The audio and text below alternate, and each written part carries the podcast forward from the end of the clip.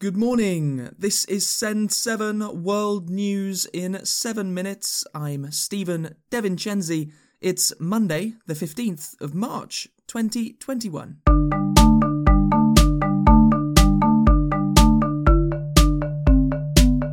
Starting in Asia today, in Myanmar, at least 39 people were killed yesterday in violence between security forces and protesters according to rights groups.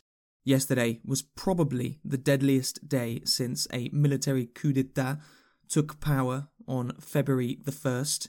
Over 120 people are now expected to have been killed by the military and police. There are reports of hundreds of people who have been detained for weeks. Military leaders justify the coup by saying that last year's election was fraudulent. Sri Lanka is very close to banning the Muslim burqa face covering, Maya Dill reports. The government of Sri Lanka has said that the burqa will be banned soon. The burqa is a Muslim dress that totally covers the face. The government has said that this is for national security reasons, calling the burqa a sign of religious extremism. Some Sri Lankans think that a burqa ban is a sign of Islamophobia that will cause more divisions between Buddhists and Muslims. 70% of Sri Lanka is Buddhist and 10% is Muslim. This proposal has come after the burqa was banned temporarily after Sri Lanka's 2019 bombings. Activists say it stops Muslim women from practicing their religion freely. Americas. In the United States, polls show a political divide around the acceptance of coronavirus vaccines. Around 40% of Republicans say that they won't get vaccinated, and an even higher number of people who describe themselves as Trump supporters are rejecting the vaccine. Yesterday, infectious disease expert Dr. Anthony Fauci said that he hoped that former President Trump would tell his supporters to get vaccinated. I hope he does how such a large proportion of a certain group of people would not want to get vaccinated merely because of political consideration. It makes absolutely no sense. In Bolivia, former interim president Jeanine Añez was arrested yesterday.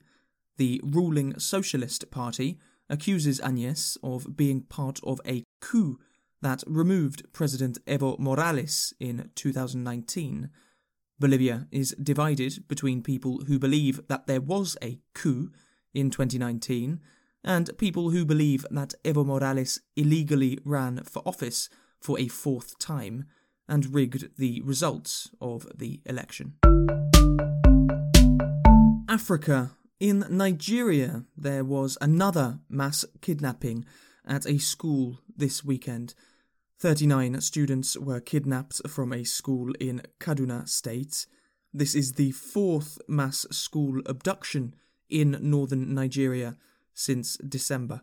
United Nations Secretary General Antonio Guterres called for the immediate release of the students.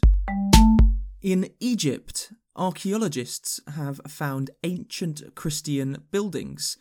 Archaeologists believe that three churches and living spaces are evidence of the life of Christian monks in Egypt in the 4th century. Europe, the Netherlands will start voting for the House of Representatives today. Because of coronavirus restrictions, the election will take place over three days, the People's Party of Prime Minister Mark Rutte is expected to win the most seats, but not receive a majority. The anti immigration Party for Freedom of Geert Wilders is expected to receive the second highest number of seats. In Spain, 12 people have been arrested from what is believed to be the biggest cocaine trafficking network in Madrid. 600 kilograms of cocaine were confiscated, as well as 700,000 euros in cash, weapons, and expensive cars. The Spanish police were helped by Colombian police. Last week, we asked listeners to send their experiences of the coronavirus pandemic. Thank you so much if you have sent a response. Unfortunately, there isn't time to show all of them. We've received a lot of responses from Italy. Salma said that the first lockdown was not hard, but it was more difficult as it continued. Staying at home was not that hard in the beginning because I am like a really introverted person, so it was just a pro for me. But after the lockdown extended, I kind of felt the pressure of being at home and not being able to step out of house uh, whenever I wanted to.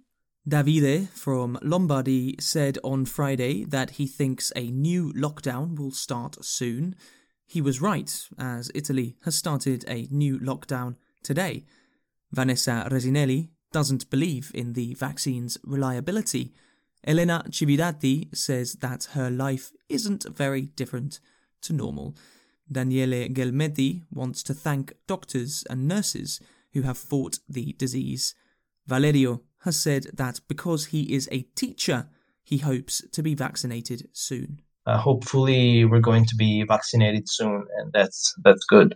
As a as a as a teacher in school, I will probably receive my vaccine uh, soon, probably in April.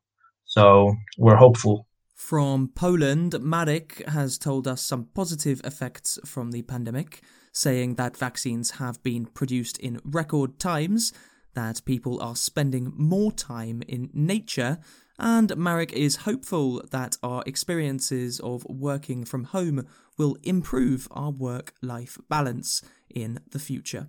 I hope this solution will be continued after the pandemic and help the work life balance. We will continue showing your experiences of the pandemic all this week. Send your experience of the pandemic by email to podcast at send7.org or send an audio message at speakpipe.com slash send7.